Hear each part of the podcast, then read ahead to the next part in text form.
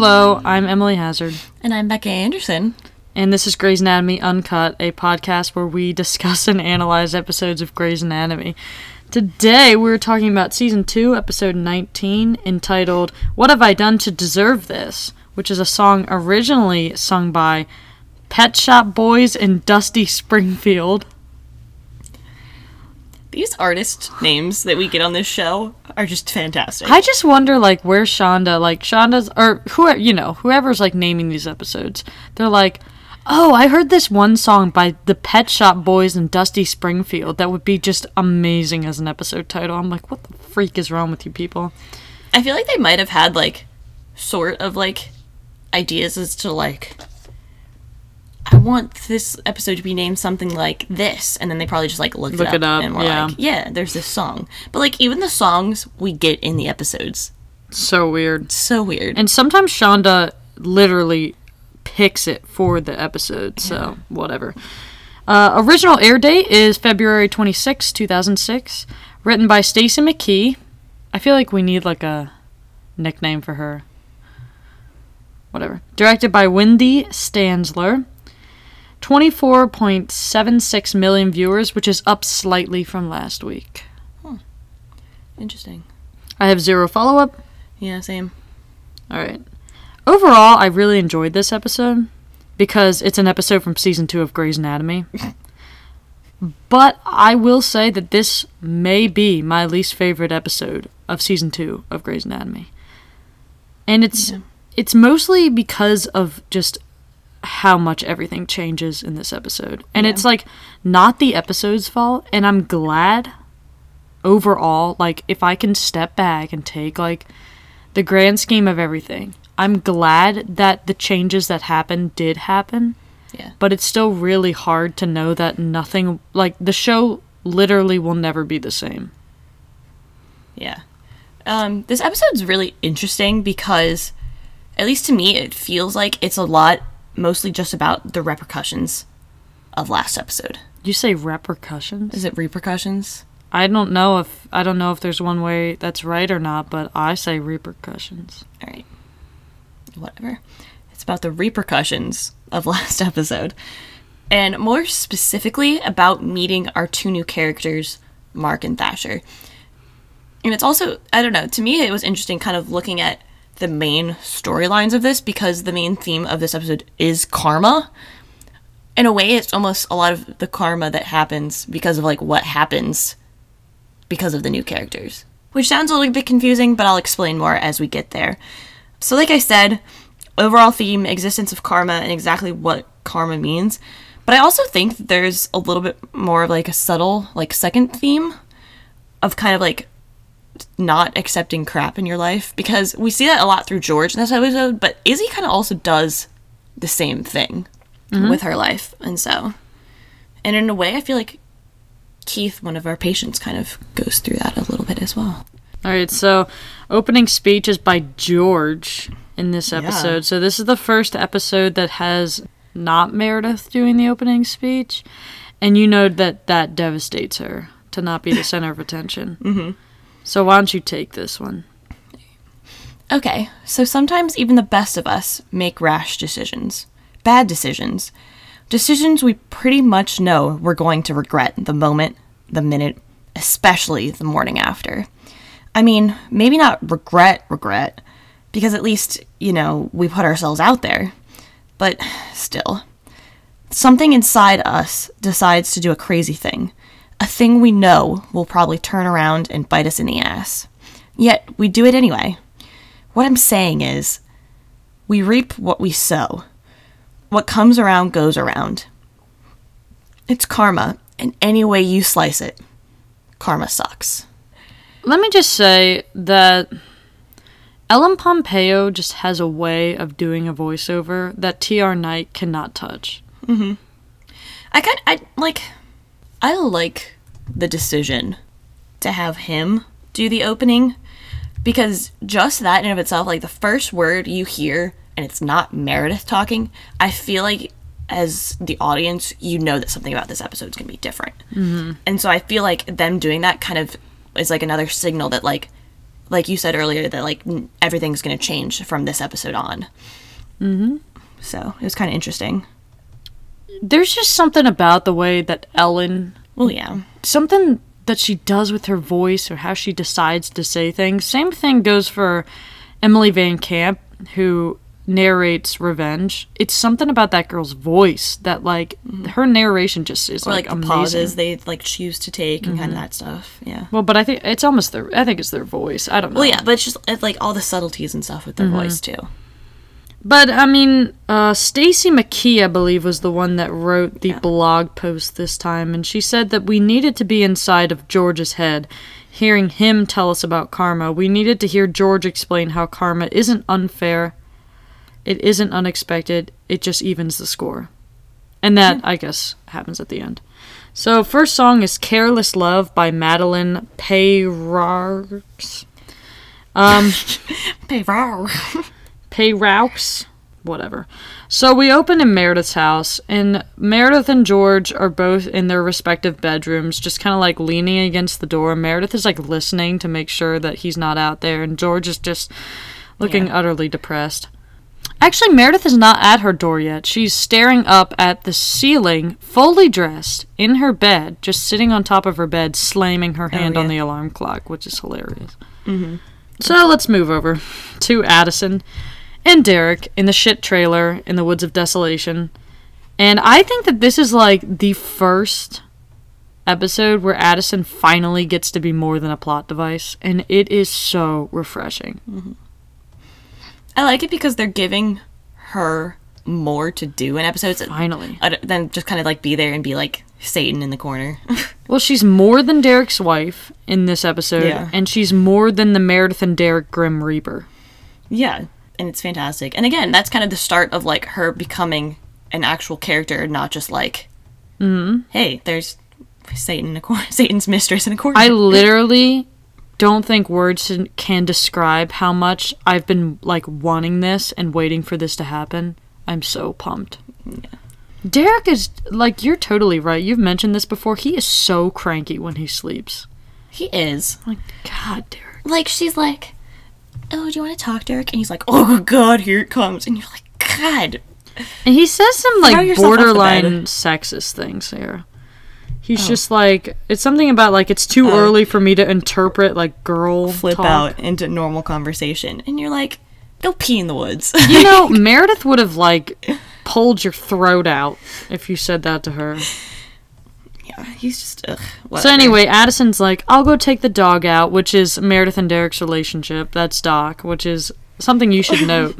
I'm gonna go take your relationship out to pee. yeah. Karma's a bitch. I don't know why that's just as funny. So now we have Meredith at her door, and she's like listening to the doorway. Which, like, let's just be honest, they both do a really crappy job of like making sure the other person's not in the hallway. Yeah, literally, they both come out of their doors at the exact same time. but like, at No, the like same, Meredith is kind of like almost already like in the hallway, and then George is just like, "Oh, she's not there," and you're like, "She's right there, George." but at the same time, it's like, what's their plan here? Like, they live together. They're eventually gonna have to talk about it. yeah, well, hmm. These two avoiders. So then we get some Izzie just pops into the hallway with some comic relief. Actually, good- Alex comes first. good lord, her bedhead is like massive, but it also looks good on her. I think it's it's not bedhead. I think it's sex hair. well, yes, but like it's just it's massive, and you're like, good lord. She looks better in this scene than I've probably ever looked in my entire life. I also just love when she says, "So I'm a big whore, a big whory whore who can't get enough." I know that we are a pro Izzie podcast. I know that we've made that pretty evident, you know. But I don't know how anyone could hate her. Everything she says makes me love her. I just don't get it. I, I don't know if I'll ever get it. I would love to have an Izzie hater come on this podcast and try to explain it to me. I don't know any Izzie haters. You know, there's actually a huge majority. I think it's a majority of the people that watch the show end up hating Izzie by the end of it. and well, I don't understand how. They kind of destroy her character in season like six, but Well, six, I don't even count that. Like, exactly. we'll get there when we get there, but there are reasons why I don't count that. But anyway, back to this episode. And she's just like, "What's going on?" Uh, whatever. Cut over to the locker room. is it the same locker room or is it different? It is a. n- It is the same locker room. New I lockers? don't know if they have new lockers. Also, there's like a sign behind Cristina's head that says Pig Nation. What the hell? I don't know, and it's like a bunch of pigs like getting into like a, a car or something. It is weird. And Cristina's face is kind of the face that you should have if there's a sign that says Pig Nation. Uh, so then Basically, Alex, Cristina, and Izzie are just trying to figure out why the hell Meredith and George are acting so weird. And Alex is like becoming one of the girls, which I think is hilarious. Yes. He's just like 50 bucks says O'Malley caught her doing Mark Sloan. I think that would have been better. I strongly disagree, and I don't know if we should really go there yet, but why not? I can cut it out if I want to. The biggest line that Meredith will never cross Well, is yeah. sleeping with Mark. And that's what makes her different than Addison. That's true. It would have ruined her relationship with Derek. It's just that like she knows how much that destroyed him on a personal level and she never wants to be that source of his I think pain. what I was kind of saying there is like George wouldn't have been that uncomfortable with it. Like he would just been like, oh, okay, this is weird. You know, like it wouldn't have messed up that relationship as much as like her and George Well, sleeping together duh. did. I mean anybody. oh yeah. whatever. But I strongly disagree. I think her sleeping with Mark would be the worst thing that she could do. Well, yeah, to Derek, Yeah. but And then Alex goes, All right, she walked in on him doing McDreamy. And Alex is like, Did I just call that dude McDreamy? Cristina, oh, you know you did. crack whore. And then Alex is like, "You are ruining my life," and he tries to be cute and like s- like nuzzle Izzie, and Izzie's like freaking denied, and just like walks away. And that to which I say, "Pow pow pow, Alex." She's just like, yeah, I have other things to do, Alex. She literally does not give him the light of day. It's amazing. It's hilarious. But like you can tell that he's like emotionally like falling for her like really quickly here. Also, Meredith and George are like a horrible. There, there's nothing to tell. nothing happened, and you're like, okay, you guys suck. and we all know that everyone's gonna find out. We You mean the know. audience knows Yes. that? Oh, Well, yeah. yeah. I mean, Anyway, that's like the first rule of television. Let's meet Keith and Amy. Ugh. Which, first of all, Keith is just such a gross name. Like it's not that bad. Keith. I know Keith. Do you like him? Yeah, he's nice. Anyway, I don't like the name Keith. Wouldn't the irony be if I married somebody named Keith? She marries Keith Urban. Oops. anyway, Isn't he already married to like? I think so. And they're just they're just annoying. Like there's no way to put. Amy is scarily close to Zona here. It's not even Keith that's annoying. It's Amy. Amy Yeah. is so annoying. Oh God. She she is finding a way to make her husband being sick with an aneurysm about her. Oh yeah. I mean, she is pulling a Meredith here. Oh yeah. Can we also just take a moment to talk about what the hell is going on with her sweater? I feel like her sweater is kind of like dangerous to be wearing in a hospital with possible epileptics around because Yes. if you looked at that and you were prone to epilepsy, I feel like you would have a spontaneous seizure. She also, I don't know what this is, but this scene, but the next scene we get with her, I just before she even said a word, I like paused it and I looked at her face, and her face just kind of looks like she constantly has like a stick up her ass. Or like she really has to take a shit and she just can't. Yes. Like she's just like, man, I wish I could have a bowel movement right now. Like that's just kind of what her face like looks like. And it's not like it's not necessarily like the actress, it's just like what she's doing with her face. She's just so like she's the kind of patient family who's like, if I say the outcome I want to happen, then it'll come true. Like she's one of those. And you're like, ooh. Like, no. just shut up. And Keith, I got an amazing screenshot of Keith's face. Yes. like it could be a meme. In fact, I might make it a meme because it's that great. Please do. Stay tuned for that meme. Basically, Burke is like, I would like to run an angio, and mm-hmm. that's pretty much the whole scene. Yeah. But we had to talk about her fucking outfit. Anyway, so now we get the interns again. And George like creepishly talk like stops Cristina and she he's just like Did Meredith say anything about anything? Like he sucks at the like, hey, let's not tell anyone about this. He just sucks. Like, okay, Like, don't you think if Meredith had told Cristina, Cristina would be making fun of you, George? we're grown ass women here making this podcast right now. George is a grown ass man. He needs to get over it. And like, it's only bit like this is the next morning, and it will not end for episodes. Episodes of this shit. And that's see, like I get that he's like upset about this, but he's acting like a little like girl. Did she, did she Okay. say anything about you to me? Everyone has been in a place of their life where they've been rejected, okay? Every single person has been there. But you have to win the rejection. You know how, like, you can win a breakup? You can also win a rejection. And it's by taking the bigger, the higher road Yeah, in you front know. of everybody. you know, you cry a little bit, you let it out, and you move on. And even if it hurts like hell, you don't show people. It's like the first rule of being on a diet. You don't tell people you're on a diet. That's, that's, don't tell people you're on a Meredith diet, George. And Cristina says like the she's like, "Are you going to talk about it?" And he's like, "No." And she's like, "Then leave me alone." Like And he's just like, I'm just saying, I don't want to talk about it. And it's like, George, shut the fuck up. Like, you're like, "Do you want to talk about it, George?" Because I think you do. but like, seriously, he is being a little girl about this. Yes, and Cristina's just like, "Leave me alone." And then can we just talk about this like little end scene? I love Addison. Addison comes out and she is like trying to like I think hide the fact that like obvi- she's got poison oak. She does a horrible job. Like she like blatantly like looks like she's like picking a wedgie.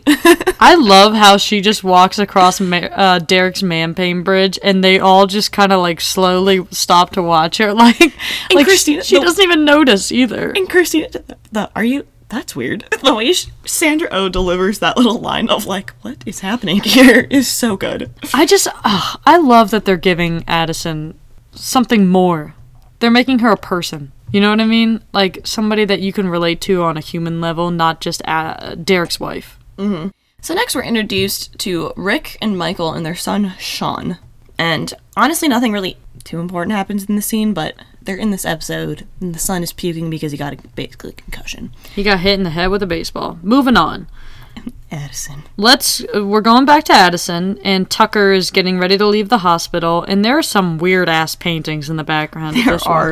There's like a like a dragonfly that might also be like a Mayan symbol that could get you into you know the.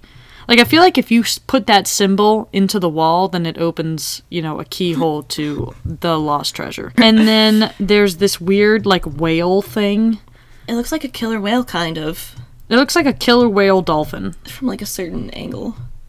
And Addison's like, I need a consult. And then she goes, I'm not working today. And she's like, um, Miranda, I need a consult. And the smile that she gives when she's like talking this whole time is fantastic. Kate Walsh does ugh, she's so good at like facial expressions and everything. Yes, I know. She's so good. And side note, Tucker seems like a really nice guy in this episode, which will not last very long. So she has poison oak, where nobody wants to have poison oak. Great idea for an episode. I love this super simplistic idea for an episode. So easy, but so good. I also the two Bailey and Addison have such like a good chemistry. Like I love Bailey and the you girl, what did you do? Miranda the calamine. Hilarious. Some very much needed comic relief in this episode. Yeah, and it honestly the choice of having it be Addison, phenomenal. Like Fantastic. I I wouldn't have wanted it to be anybody else. Well, I like how it's like comic relief, but it also still goes along with like the plot. Oh, yeah. And like the theme. You know what I mean? Like it's not just thrown in there for the sake of comedy. I've never seen a case of poison oak this bad. LOL. So then it's Alex and Meredith talking in the hallway. It's been a while since Alex and Meredith have had a scene together, so this is nice. I like them. And he's asking, you know, what happened with you and O'Malley? Nothing. Well, whatever it is, I've done worse. Which like honestly surprising. I don't think Alex has. I don't know. I think wallpapering the hospital with Izzie and like that's more blatantly like Evil. it's just like if we're talking about like embarrassing other people and kind of like emasculating them, like destroying their reputation a little bit, I feel like Alex is worse. Al that was pr- that's Yeah. cringeworthy and like multiple people saw it it wasn't just like a private moment between the two of them Mm-hmm. how do you know i did something how do you know george didn't do something i love that because bambi looks pissed and you look guilty And I love how this little boy is just like here during this whole conversation. see okay this is a Grey's Anatomy trope they do this they always have like the patients like just like listening to the drama and adding in their little two, chi- I love two the cents. kid. One time I put a raw egg in my sock drawer for a month and then I smashed it in my teacher's grade book. and you're like why But the way he says it is just like, oh. My dads were really mad. well, I did something worse than that. And he's she like- should she is so proud of it. She's just like, I did something worse. And he's like, that's so cool. I aspire to be you.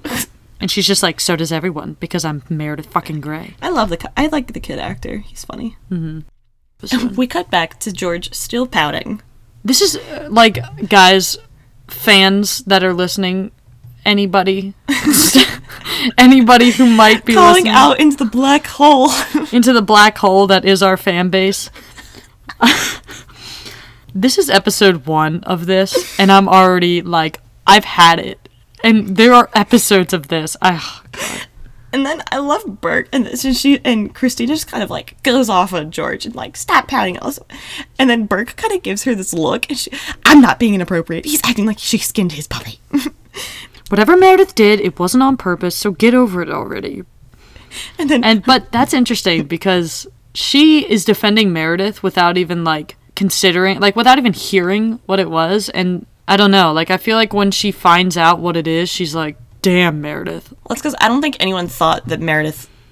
would go there." Yeah, Yeah. and we can talk about that more a little bit. But I just like Cristina. It's not nice. It is not nice. well, I'm not a nice person. I like that. I'm not a nice person. If you knew what she did, you would understand. It's like, George, shut the hell up.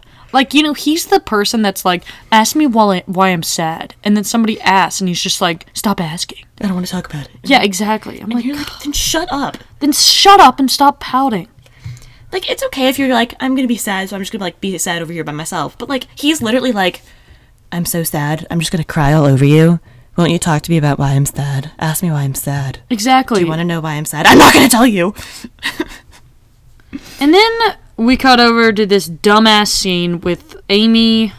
Nobody cares about your wedding. Like Nobody. Burke is, Burke is like, here's your diagnosis, and she's like, before you answer that question, I just want to let you know that we're getting married. And you're like, mm, no one That cares. doesn't change the prognosis. like that's the like she says all of this that like and you're like yes you know like it's very sweet and we get that you're old and it's like upsetting that like this has happened she says not even that old. she says we're not so young Oh, she Just the- says it Just the way you said that, you're like, we get that you're old. You're as old as the fucking hills. We get it. you know what i mean like she's just like i already have my dress and you're like we're not saying that you can't marry him we're just diagnosing his issue that brought him to the hospital in the first Yeah, place and I'm like, you know what? That like, if you didn't want to know what the diagnosis was don't bring him to the hospital yeah, you know, go get cured by some shaman on a mountain. And she's just like, we're silver lining kind of people, so I just thought it might help if you knew that. And I was like, how? Like, in what part of her brain did she think that that would actually help? And you're like, you know, actually, now that you've said it, you don't have an aneurysm. You have a lollipop in your heart from Candyland. Like, like what does she think is gonna happen? What? You're a weirdo. So then George is like, they seem like a really nice couple. Not true. they don't seem like they talking to? they don't seem like they deserve this.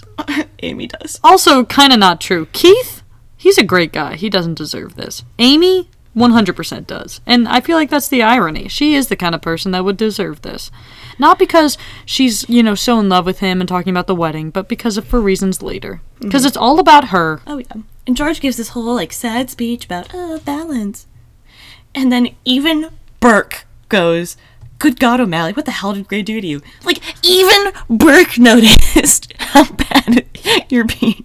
just just the way Isaiah Washington decided to deliver that line, he was like he was like emasculating him in in some ways. He's like, "Good God, O'Malley, what did Grey do to you?" And he's just like looking at him like, "You picked up a social cue. Good job, Burke." I'm so proud.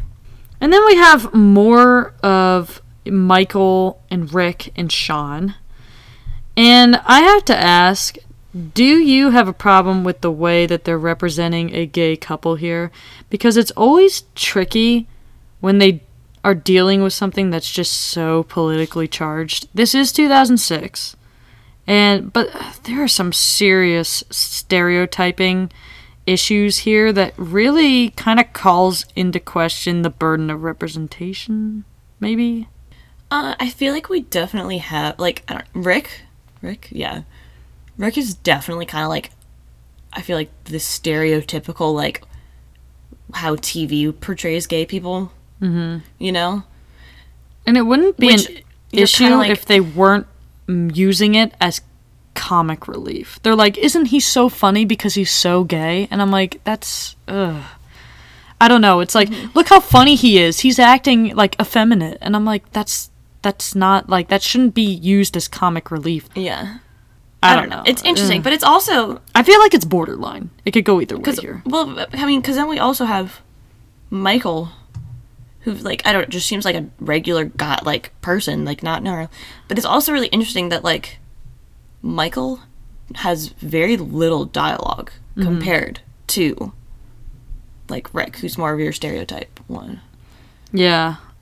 And when she says normal, she doesn't mean heterosexual. She just means like Rick does not act like like an average human. Like he's so Like exaggerated. Michael would just be like anyone that comes into the hospital and Yeah. kind of like, hey, my son got hit in the face with a baseball. like gay or not, it doesn't matter. But Yeah. like Rick is just like exaggerated to the point where it's noticeable, and I feel like Oh, yeah. that's the problem.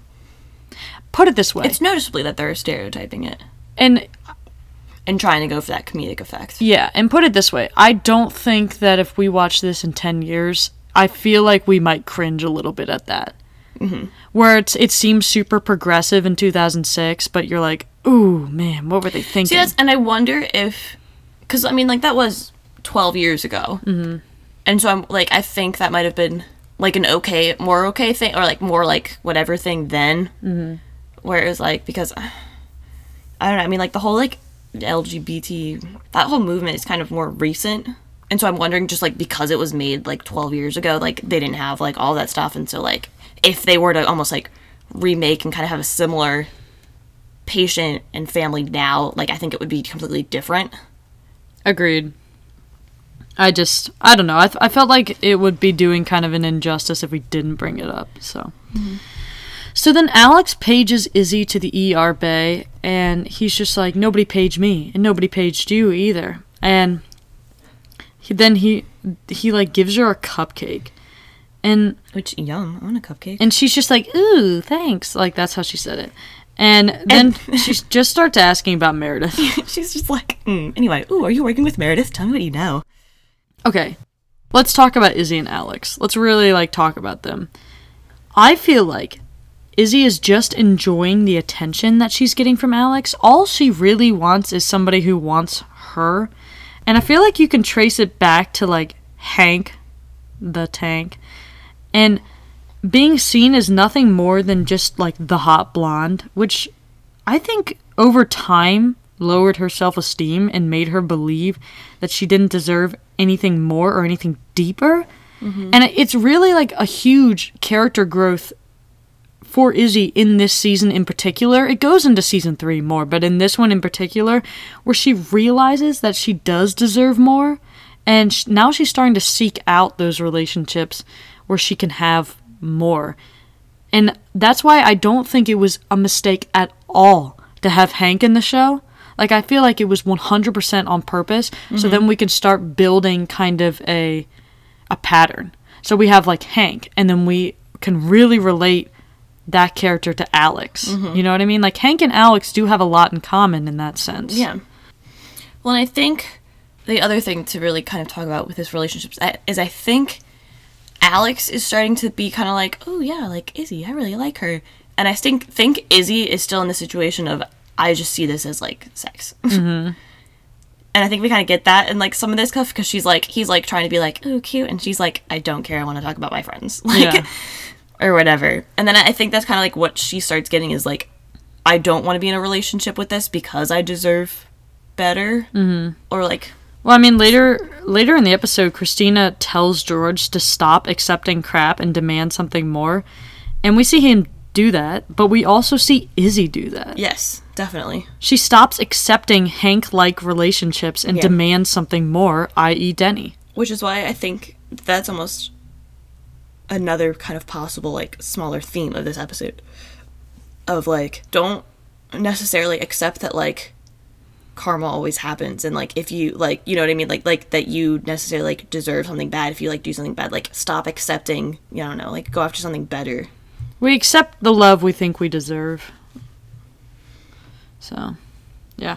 And Alex is like, I'm trying to kiss you. And she just won't stop talking about George. And, well, this is actually kind of interesting. She's just like, maybe something happened between her and George because I'm starting to get worried.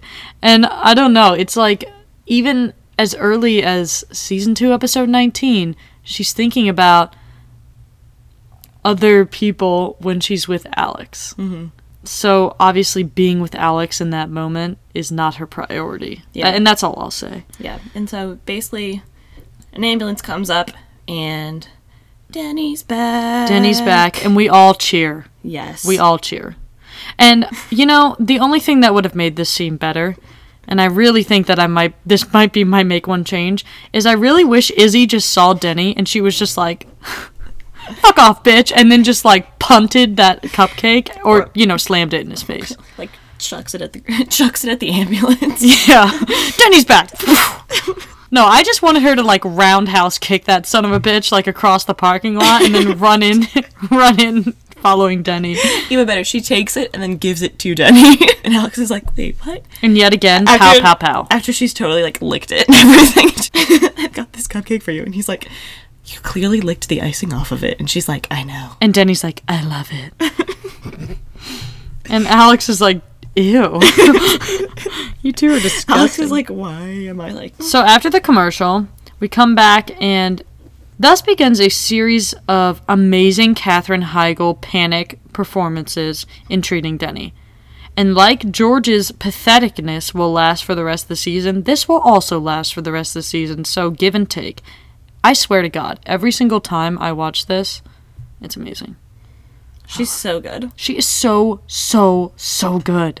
Mm. And then we have a little scene of like the chief is like, go home, you're on maternity leave. Maybe the very, very first evidence of mommy tracking, which will come up later in this season. So then we cut to Cristina finally basically like giving it to Keith and Amy and being Yeah. like, Amy, stop thinking about yourself. Which is like an impossible task for Amy. Mm-hmm. oh my god. I love this. Like, I feel like you can always count on Cristina to just like tell you the truth. It's so nice. Like when Cristina, like this reminds me a lot of Mrs. Glass Yeah, from yeah. 108, where she's just like, "Look, you you might die before your baby even gets to kindergarten." You know what I mean? Like this sounds just Yeah. like it when she goes, "Uh, no, not really. It See, your condition, you're going to be okay until you're not.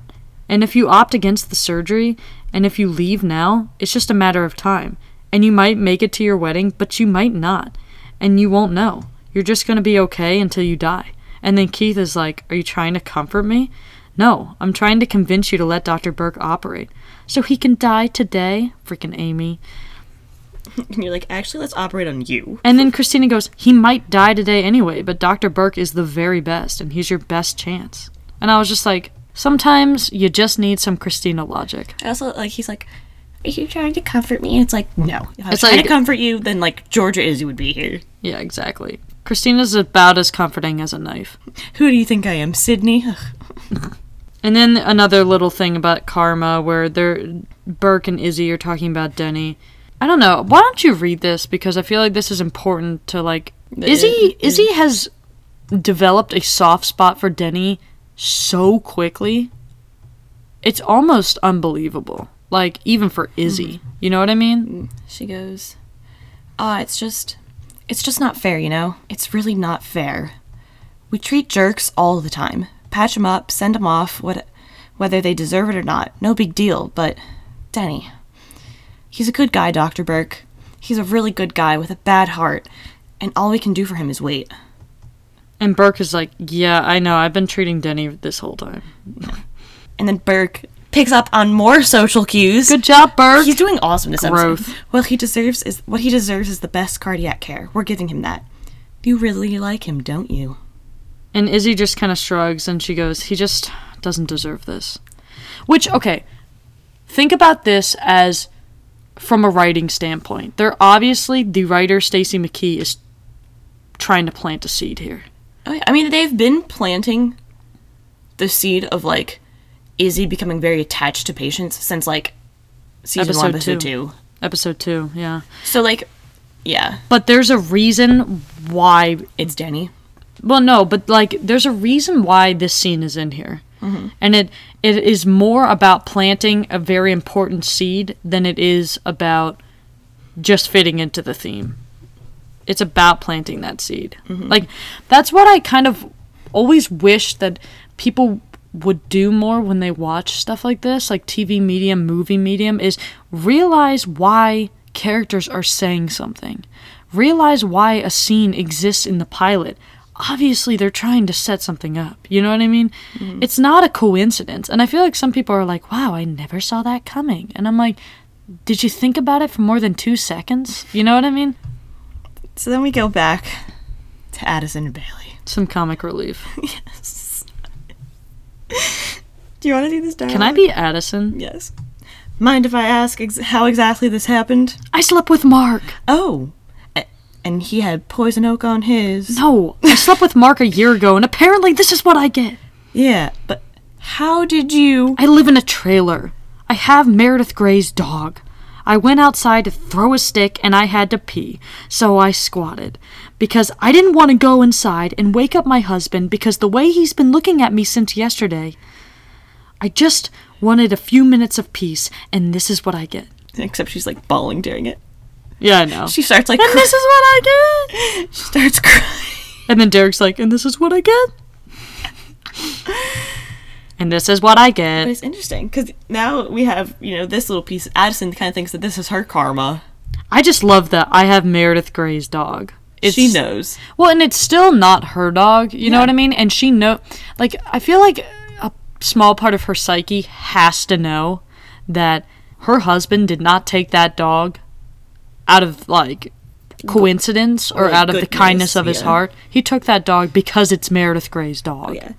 So then we go back to Sean's room for, in a way, a, another bit of comedy. Yeah, I feel like that might be one of the bigger problems with this episode is that this is kind of yet again another episode where you're not like super attached to any of the patients. Like, okay, let's let's talk about this. Like Addison's a patient, but it's for comedy, which I mean I love, but it's it's not like really taking me there. You know, Denny is a patient, but he's just it's mostly about like, oh my god, he's back. There's no like s- story arc that he like Yeah. Well, fulfills. then and th- this one, the problem is, is because I like, I like all three of them, and I really like the acting choices and everything they did, like with Sean and his dad's. But the thing that I noticed, like later when I was going back and like adjusting patient rankings, was like they really had nothing to do with the theme or anything in the episode. Like when you really come down to it, it was just kind of like Meredith and Derek were working together, and then like Alex was there, and it was just kind of yeah, I'm trying to think. Like, You okay, know? I'm trying to think of any possible way that that could be karma. But like not really. I think it was more just to have Meredith and Derek working together So that they could have that elevator scene. and like the whole friends conversation. Plus then you also have Meredith and Alex working together, which facilitates the conversation. I think the conversation that's like next or whatever, but coming up. But I mean, you're you're right. They can st- like that. All could still happen, and still the. Oh yeah. I mean, the patient could still have something to do with the theme. I think we have a make one change, guys. Okay, we'll wait till the end. But yeah, this is like the first scene in half a season where Meredith and Derek go a whole scene just being doctors, Oh yeah. and it's kind of amazing. Yeah, so basically And then Rick throws up, which is kind of funny because Debbie's like, "Oh, great." Debbie But just, again, mm. Debbie just kind of looks at it like, "Are you serious?" So then Denny's waking up in his hospital bed, and he was like, "I was hoping I might get to see you." They're so cute. And then is it you're working us pretty hard around here? Things I have to do to get a girl's attention. And it's like so cheesy, but there's something about the way Jeffrey Dean Morgan like s- delivers it. I'm like, nope. And the little like smile he has too. Oh my god, like, he's so cute. and Alex is just like, I hate this man. That's because I'm sorry, Justin Chambers. You will never have this charm. Never. Some people just have it. Mm-hmm. And they ser- they have to shock him, which is insane. God, like watching this scene was like painful for me. I was like, oh, but he did God. such a good job acting it. Yeah. Well, okay. Here's something that my dad always says when he watches Grey's Anatomy with me. He's just like, you use those paddles when people are having an erratic heartbeat, not when there's no heartbeat. When Like they when- flatline, like in this situation. Yes, when they flatline is not when you use the paddles because the whole point of the paddles is to stop the heart so that it can start beating normally again. Mm-hmm.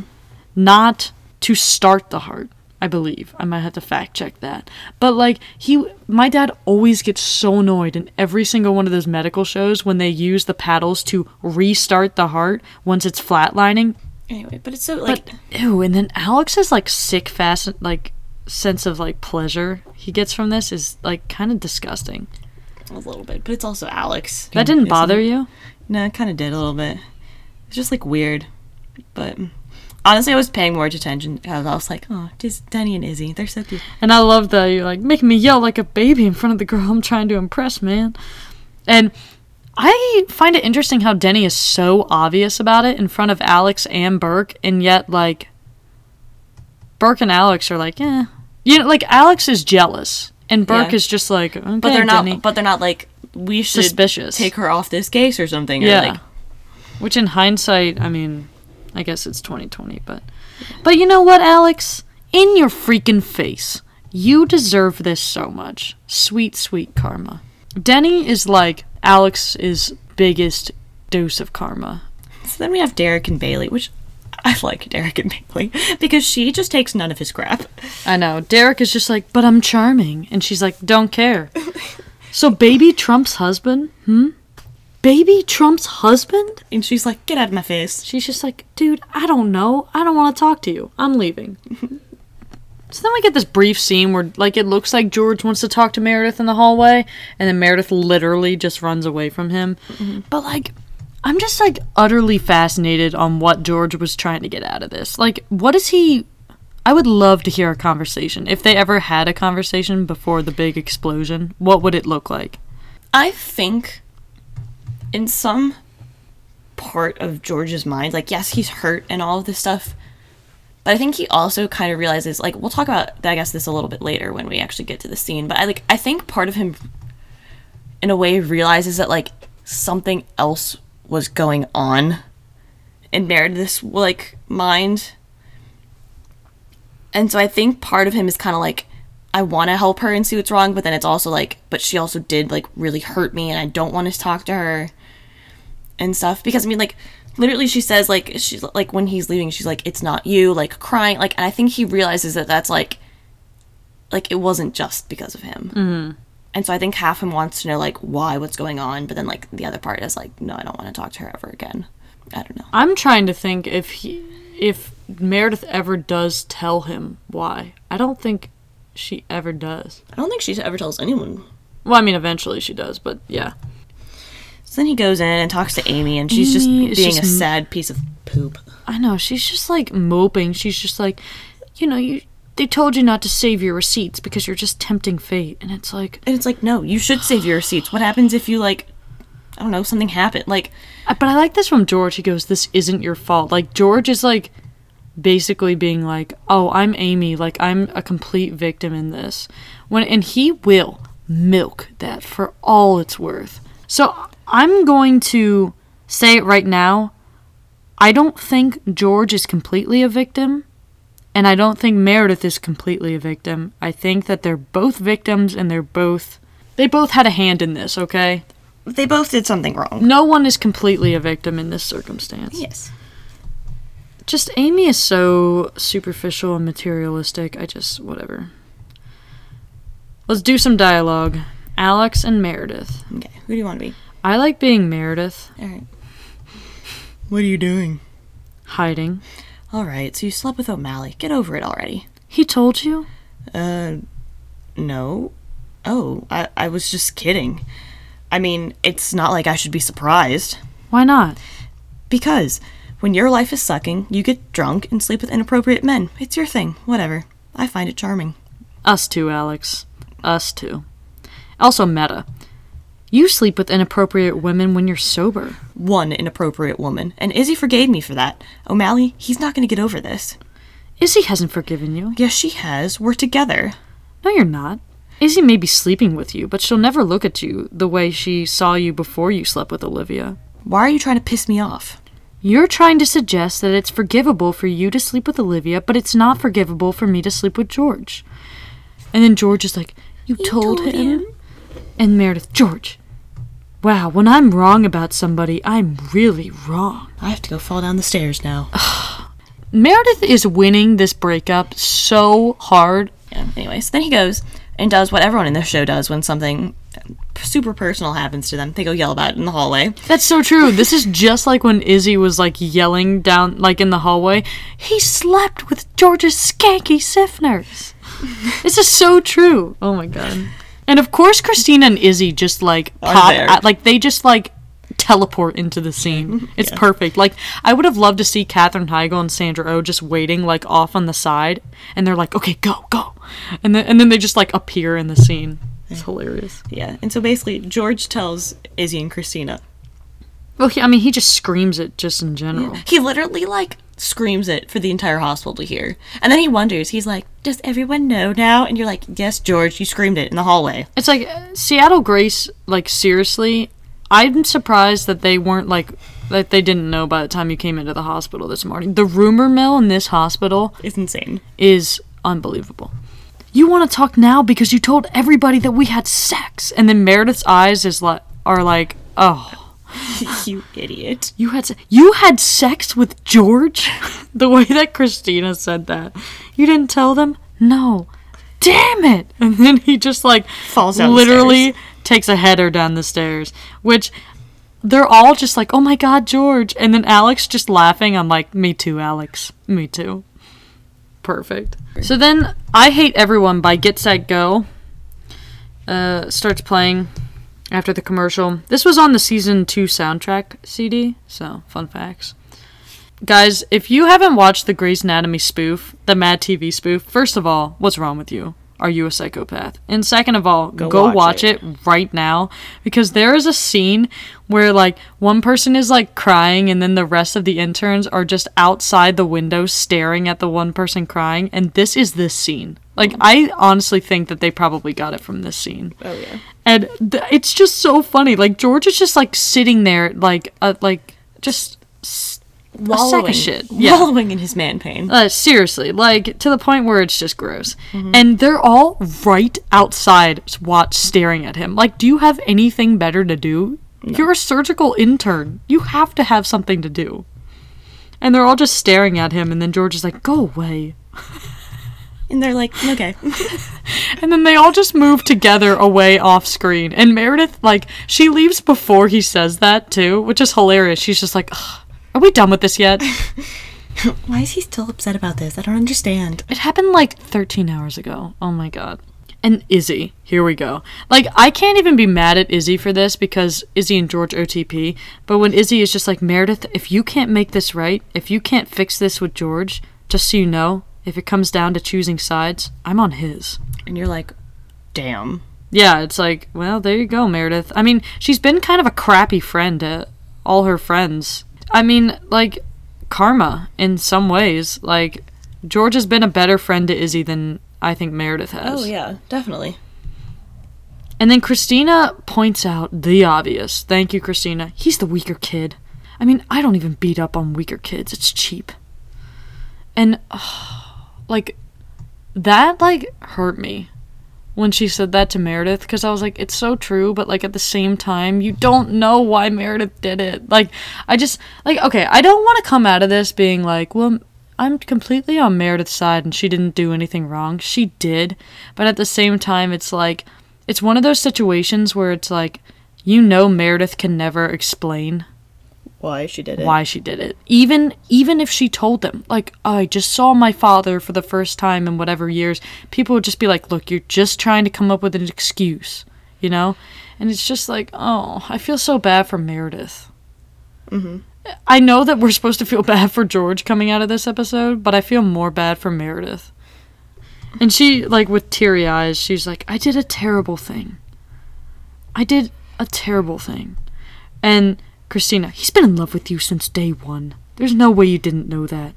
Which, like, I'm gonna be honest, and I think she's so just like into herself that she didn't notice. Okay, that's like a joke, but do you really think? I think for the most, like, I th- honestly think that she has been so kind of infatuated with Derek and that whole thing that she really hasn't noticed. I Because if you think- disagree, I think she knew to some degree. She knew. She Maybe- had to have known. Maybe to some degree, but I mean, if you look at uh, like almost every scene where he's trying to flirt with her, she's blatantly ignoring him. Blatantly. Yeah. But I think I think Cristina's right. Some part of her conscience did know. And then Cristina just kind of relents and is like, "We all do terrible things," which I love because it's like, I don't know, it's like almost like the Grey's Anatomy writers are like analyzing what people say in these kind of circumstances, where it's like Meredith knows that Cristina's just saying it to say it, but like she also needs her to say it. Yeah. I don't know. She's just like, look, just because you did a terrible thing doesn't mean that you're a terrible person. Hell yeah. And I still love you. Is like, basically. we all kind of make mistakes or whatever. and Meredith just goes, thank you. And Cristina, you're welcome. I mm-hmm. just like, oh, Meredith and Cristina, the true OTP of this show. Yeah. So now we cut back in with Sir Sad Pants, George. and so we get another new character. Yeah. So we get Dr. Callie Torres. She's an mm-hmm. ortho surgeon. I don't know if we're told that right away. Oh, that she's an ortho surgeon? Yeah, I mean, spoiler, she's an ortho surgeon. Not that that really spoils anything. the first thing that she says is she, she notices right away she's like oh you're the heart in the elevator guy what are your like gut reactions to callie as a character here Like first impressions kind of thing? yeah just like i feel like in the first moments when you see somebody too you kind of have like a gut reaction to it Like, I think she seems nice enough, but she seems a little obsessed with George. Yeah, I feel like you're right. Like almost in the in a sense where I'm like, I think I I think I originally when I first met her, I was like, I feel like we're gonna be shown that she's like almost obsessed with him and like has been kind of like You know, like she's just like Following "Yes, him? the elevator guy, and you're like, and like this part where she's he's just like I fell down some stairs and Callie's like at your girlfriend's? And he's just like what? No I'm single. And she's like single? Huh and you're like, yeah, because he would be in- his scrubs at his girlfriend's. well I'm like tread lightly George like ugh like I don't know she does she give you kind of creep vibes it's a little creepy I don't know I don't know. I don't know if I'm at like the creepy point yet, but I definitely am kind of like, she came on very strong. yeah But Okay, so here's my thing. Like I almost want like I wish that there was like a guy that could like that we could consult. But I feel like they're going for this like hardcore like ooh, I'm the hardcore like ortho chick, you know? And spoiler, it never lands for me throughout this whole show. Like it just doesn't doesn't quite get there. And I don't know if it's like failure in writing or like just failure on the actor's part, but like it just mm, like that like stereotypical like the ooh she's like the tough chick you know like the hardcore like motorcycle riding like bad girl trope i feel like just she cannot play that. Sara or Sara Ramirez just like cannot play that. Yeah. Which I feel like, I mean, spoiler, I feel like they kind of abandoned that a little bit later, yeah. But because they realize that it's not. But anyway, we'll talk about her more as we get on. But. Yeah. I, d- I don't know. My gut reaction to her was like Meh. you know like that's kind of like that whole first scene i was like okay. Like and even george in that first scene was kind of like dude can you just fix my arm like i he's almost like i don't want to be flirted with can i just get out of here yeah. is how he's reacting Mm-hmm. and she's just like ew you're single Anyway, so now we get the classic Meredith and Derek in an elevator scene. ellen pompeo take all of my money. Take all of it. I just like her like almost crying, like sheer like just like shine of tears on her eyes. And she just goes, "Don't." Do you want to be Derek? Sure. Don't. Don't be nice to me. I I did a terrible thing. We all do terrible things. No, I I I did a thing that I I can't even believe I did and I I was sad and I'm pretty sure I'm going to lose all my friends. You won't lose me. You're not my friend. Yes, I am. well, then I could be. I'm a very good friend. Not supported in the text. yes, like, just ask all of my many friends. Oh, like wait. the only person that has actually been Derek's friend on this show, he punched in the face last episode. He literally has no other friends on this show. Literally only two episodes ago, he was allowed to call Burke by his first name. Burke was like, "I will allow it, but you're not growing on me." anyway, And Meredith goes, "No, we can't be friends." we could be friends. You'd be lucky to have me. How? LOL. How could we be friends? We could, uh, hang out. Mm-hmm. I walk Doc every other morning. Tiger Mountain Trail. We could meet, have coffee, watch Doc play, and discuss the complex nature of our existence. Right. We could. Might be fun. I could be your friend, Meredith. And she kind of like looks at him for a second, and like the elevator gets to the floor or whatever, and she goes, No, we can't be friends. Which it's like, Derek, take a hint, man. She's in love with you. Like, she Oh, can't he is be. so in love with her too, though. well, but it's also like, this is. George was just like this. He can't. George can't be Meredith's friend. You know what I mean? Not when he has. You mean Derek? fe- no, George can't be Meredith's friend. Like before the whole George and Meredith thing ha- happened, because like it's too painful. Because George was in love with her, and now Meredith is like Derek. I can't be your friend because it's too painful. Mm-hmm.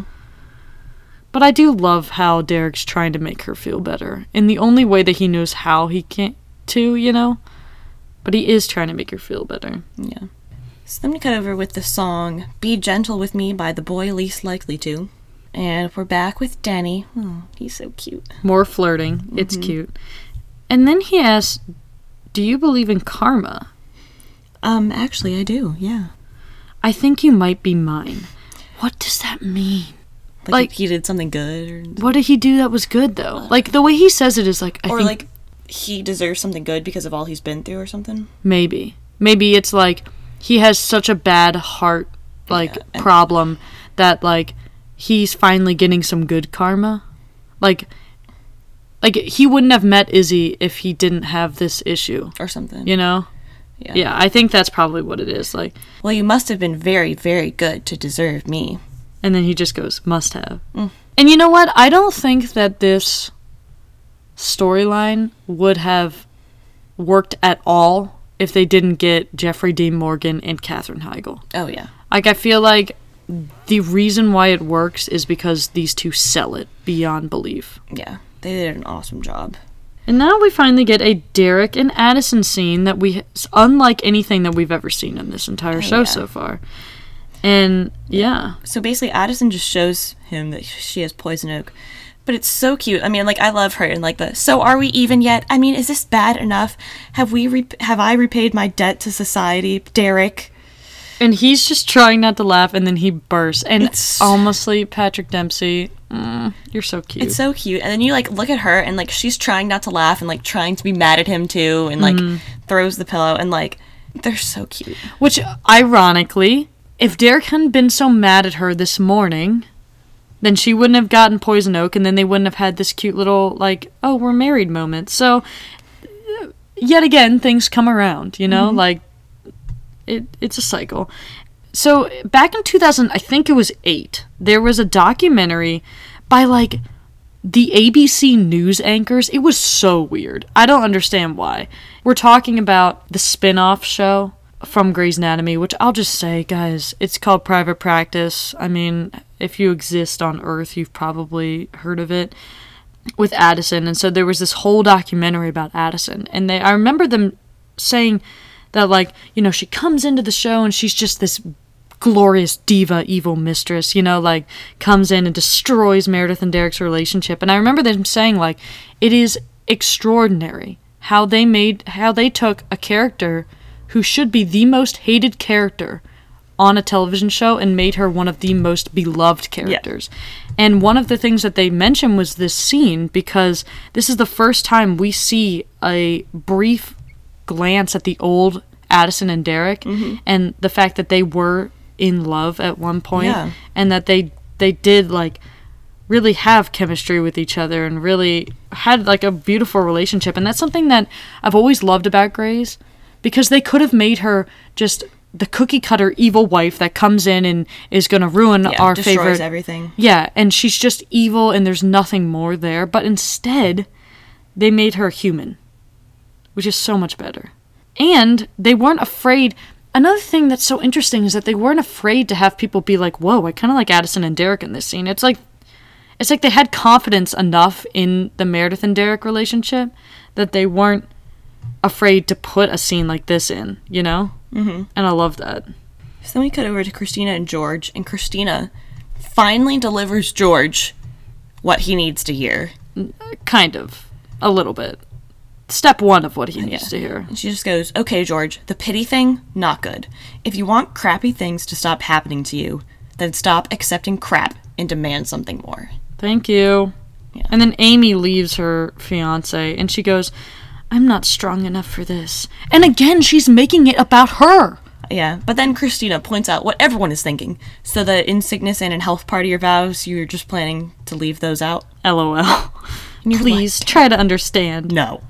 I don't like that I'm not strong enough. I just know that I'm not. Which, okay. I guess it's better to leave now and let Keith dodge this bullet of a woman. But, like, at the same time, I'm like, God, you're just the worst.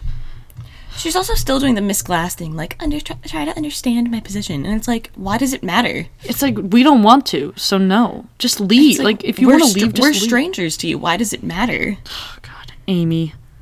Not as bad as Zona, but Not good. not good. So, Throw It All Away by Brandi Carlile starts playing. Freaking love her. This is from, I think, her first album, which is honestly probably one of my favorites. And then Give Up the Ghost is like the other really good one. But this is this album has a lot of good songs on it. Mm-hmm. And Burke is operating on, on Keith, and we get this interesting scene between George and Olivia. I did notice that they brought Olivia back in the early part of the episode, and I was like, hmm, I wonder if they're going to utilize this actress because, I mean, they have to pay her when she comes back. Yeah. You know what I mean? So I was like, you better use her for all that you can. I liked this little part. Olivia is just like, if she can't love him back the way that he loves her, then she doesn't deserve him. And George is like, you heard about me and Meredith. Oh yeah, because everyone heard because you yelled about it in the hallway. Which is literally what Olivia said. You were yelling about it in the hallway. And then she goes, must have sucked. I'm sorry. And I'm like, "Eh, okay. Interesting, but I've like she's also kind of like still kind of bitter at him. I know. I know. Because honestly, it's only been like half a year Oh, yeah. since this show started, guys. Well, and he kind of did the same thing to her. Yeah. For Meredith. And I feel like I feel like in a way, Olivia's like, "Hey, got what you deserved." Like I told you. a little bit, yeah. So, yeah. but then she's kind of like, "Yeah, okay, I'm sorry." And then George says, I'm sorry. If I made you feel anything like I'm feeling right now, I'm sorry. I feel like a lot of stuff is coming full circle in this episode because you have to have things come full circle to see the karma. oh yeah.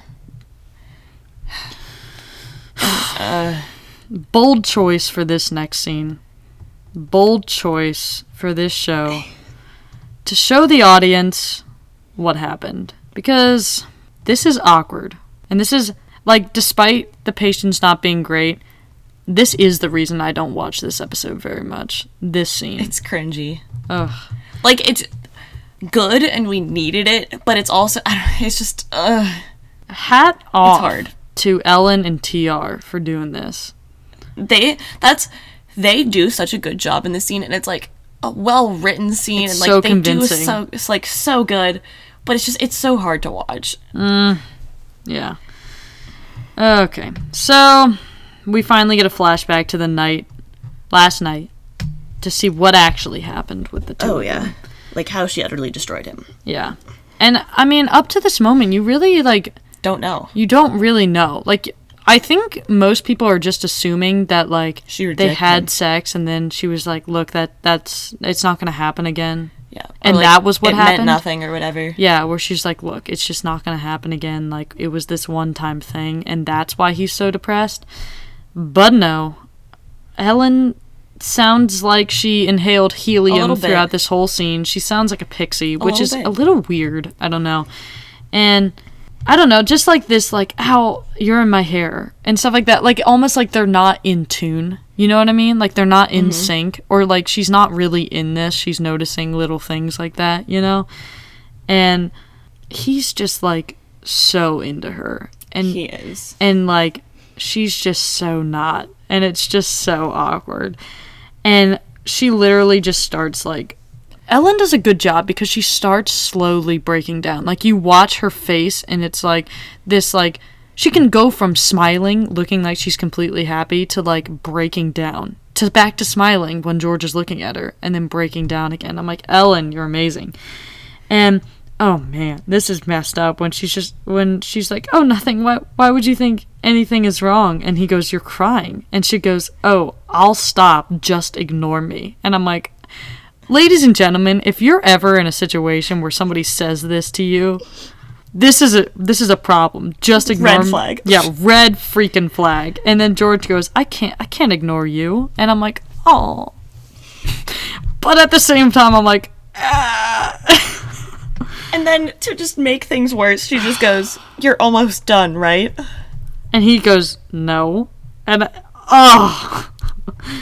And she and she knows what she's done at that point cuz she just goes, "George," like crying and he, he realizes I think cuz she like full blown just like starts, Starts crying. crying.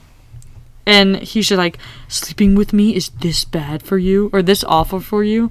And then he just leaves. And she's just like, "No, George, it's not it's not you." and George, and she's just like crying. Which, ironically, like the worst part of it is like this is when she needs somebody the most. That's so awkward. Like, she literally started crying during sex. Mm, that's gotta hurt the ego. I think it was like the one of those things where she like she knew she needed someone. And I think Well, when she goes, "Oh, George," like she's just like, "Oh shit," it's kind of what she was saying. She's like, "I've made a huge mistake." Like she knows. Mm-hmm. Like even going all the way back up here to when he goes like right there, you know, and she just goes, "Oh, George," like starting to cry. It's like she already knows that she's like. I feel like in that moment she's like, "There's no good way to get out of this." oh yeah. and she knows it and then the emotions just take over her because she's realized that she has become the person that uses her friend oh yeah. like she was okay with using guys like eric Well, but think- using him And I think part of her was like she was hoping that like this was gonna make her feel better and that was like her realization of just like, no, like this is so much worse. I'm a horrible person, like how could I have done this kind of thing? And that was like the realization of just like wow, like this is horrible. yeah meredith finally out meredithed herself Like I thought I felt horrible before, but like this is so much worse. Mm-hmm. Like Ugh, Meredith. But you know what? I love watching her shit show of a life. Like this is why I love this show because Meredith's life is just an utter shit show and it is so much fun to watch. And um in the Grey Matter blog they said that the sex had to happen. It was planned from the pilot. Which yeah. When you Kind think yeah. but when you think about it, it's like I can see how that was planned from the pilot. If I was thinking about a show like that, I would have planned that from the pilot as well. yeah. And then Meredith comes in, George, you know, comes back from his flashback, and he just goes, Why? I just want to know why you, if you didn't want to. And then Meredith, I mean, this is what we were saying. I didn't know I didn't want to. You were there and you were saying all these perfect things, and I was sad. And so I thought maybe, maybe I've just been overlooking what's been right in front of me. And if I just give it a chance because you're George and you're so great. I didn't know I didn't want to until I knew I didn't want to. which is so hard because it's her trying to explain what happens, and I feel like we as an audience get it because we saw her interaction Oh, with because Thatcher. we're always so in her head. Exactly. And it sucks because George doesn't get it. Mm-hmm. Or like he gets it, but he's still like. It's like not the full. Yeah. Well, that's why I was like, remember last episode when I was like, is it not at all a red flag for him that she just goes straight for sex? Yeah. Like that's mm, like they should have talked this out a little bit, you know? I don't know, whatever. Whatever. And then she goes, "Can we please just go back to everything the way it was?" Which is, you know, half the audience. And he just goes, "I don't know how to go back. No. I'm done. We're done." And like a quote from the Stacy. the blog with Stacy when she put she goes, "The important thing to remember though is that while Meredith wishes things could go back to the way they were before the sex, the way I think most of us have felt or would feel in similar situations, George does not." And that's huge because before the sex, George was in limbo. But after the sex, as painful as that outcome outcome was, he's suddenly not. George knows exactly where he stands. There's finally some closure, and that's a good thing. It's what will fuel him for through the rest of the season, which is such an interesting fact to like for her to point out and be like, even though this is a horrible thing and like obviously he's super hurt by it, it almost is good from his perspective to be like, you know, at least I know where I stand, mm. and it's not this unsure thinking like could it happen, whatever. Like he knows now. And I feel like this is a good place for me to finally talk. Like I've been hinting at this for episodes now, how 215 was the last of an era. Mm-hmm. Because think about it, from the pilot to 215, it's intern family. Oh, They've yeah. basically been living in the house together since the pilot. I mean, you know, episode two. Yeah. But the bomb episode is kind of like when things shift, but that's not like a normal episode of Yeah. Grey's. It's a multi-part. It's, like a super dramatic episode. It's in his own little like Yeah, it's its own thing. And then immediately after the bomb, we get Mark, so that's not a normal episode. And then the end of 218, we get the George thing, which changes everything because we just learned that George is moving out. Oh yeah. And so 215 really is the end of an era. Mm-hmm. So that scene where they're in bed together and he goes, Anybody want to have sex? You know, and it's like Izzie, George, Meredith. I sometimes wonder if they did that on purpose as kind of a bookend. You know what I mean? As like, guys, this is probably the, the last time for a long time that you will ever see this. Because then we also get the introduction of Callie in this episode, mm-hmm. which will forever change the show. oh yeah. And so it, it is really quite sad, but mm-hmm. also necessary. Mm-hmm. I was gonna say, but it does, I think, go to a good, like, interesting place. Yeah, I mean, I'm glad it happened. It's just also kind of sad. Oh yeah, I mean, definitely sad. I mean, but But it's not like, yeah, complete destruction. Oh, I'm glad it went there. oh yeah, So the song Slow Down by New Moscow starts oh, playing. yeah. And Izzy just completely denies Alex when he asks her out. She's just like, yeah, rain check to go be with Denny, where she places like this tiny little tablecloth on his little, like, you know, front table. And he goes, wow, gotta say, not exactly how I envisioned our perfect first date. And Izzie, are you kidding? Do you know how hard I've had to work to get a cute boy in bed before? And oh my god, then Denny goes, you think I'm cute. I'm so cute. And I'm like, you are adorable. I want to like hug him. He's so cute. Newsflash: You're adorable. And she's We like, love you. shut up and drink your juice. And I'm like, oh, I ship it so hard. And I also feel like this is the beginning where you start realizing like Izzie is super into like Denny. Yeah. And it's like, oh, this is so cute and innocent. But then you're like, like in the back of your mind, you have to know. You're like, this is not going to end well. Like she's kind of going on like a fake date with him at this point. Like And it makes me wonder, just with the dynamics of this hospital, how did nobody notice? But whatever. that, I was about to say that too and be like, did nobody notice? And be like, hey, look, Izzie Stevens is having a fake date with the patient. That's completely normal.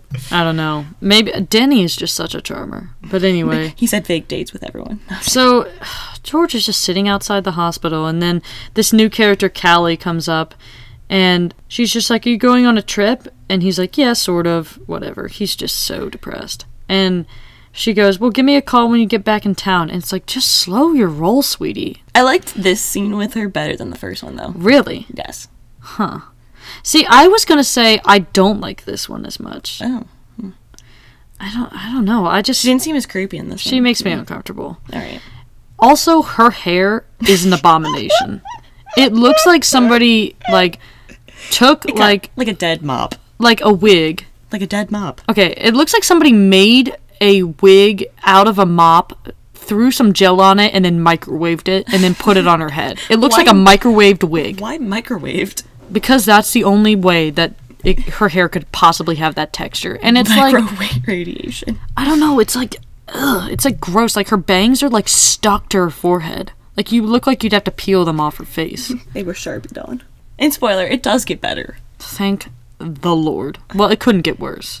So So then we cut over to Burke and Cristina's apartment. you are a good person. And she's like, I am not. Good night.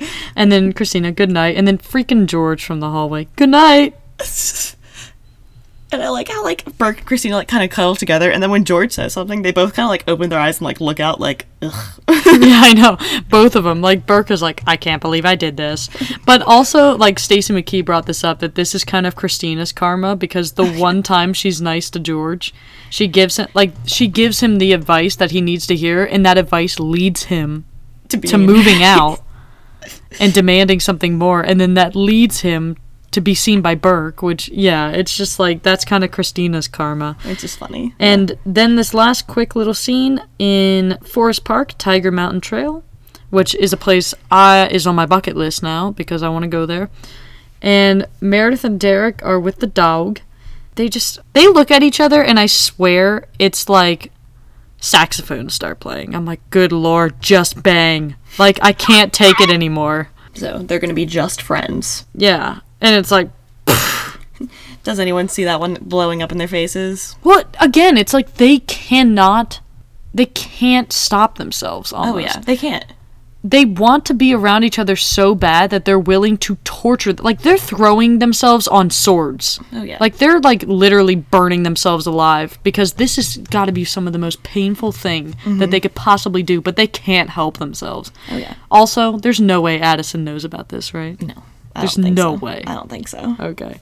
I just wanted to make sure. So then we get this closing from George. Like I was saying, payback's a bitch. One way or another, our karma will leave us to face ourselves.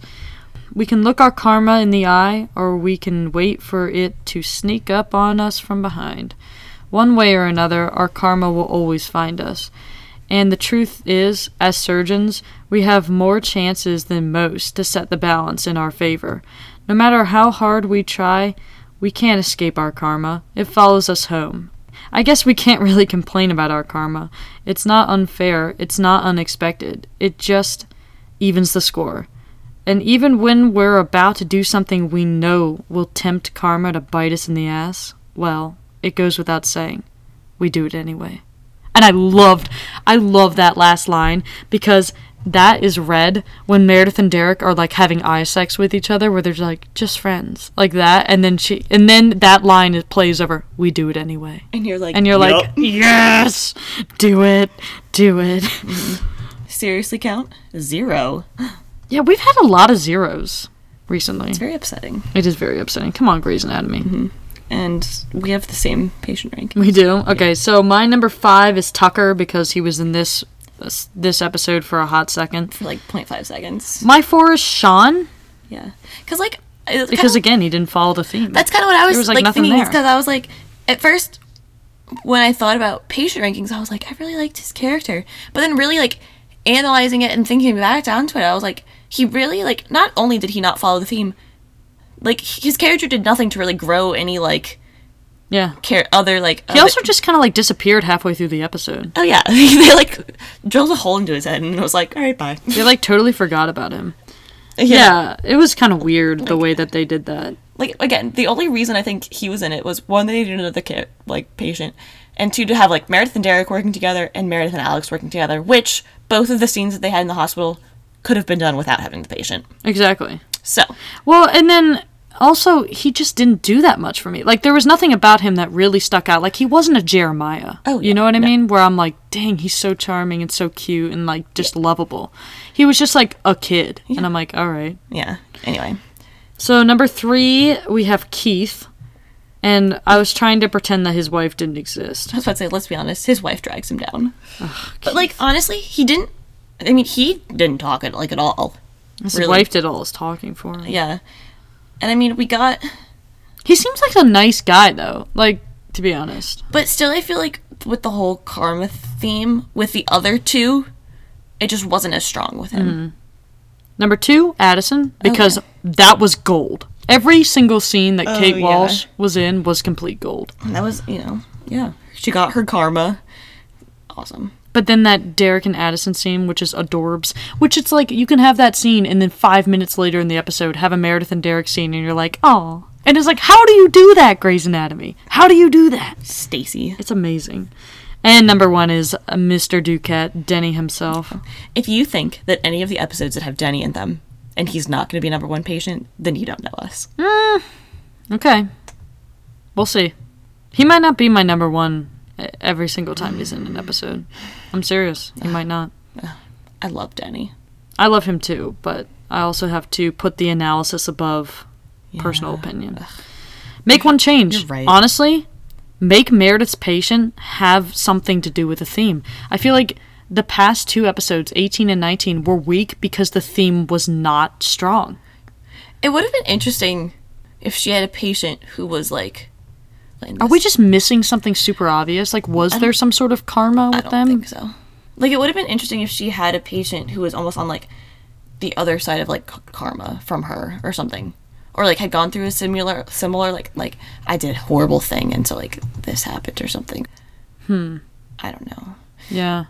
but I guess that's kind of Addison. I did a horrible thing and so this happened. Whereas like Denny's like all this horrible things has happened has happened to me, but like I got Izzie out of it.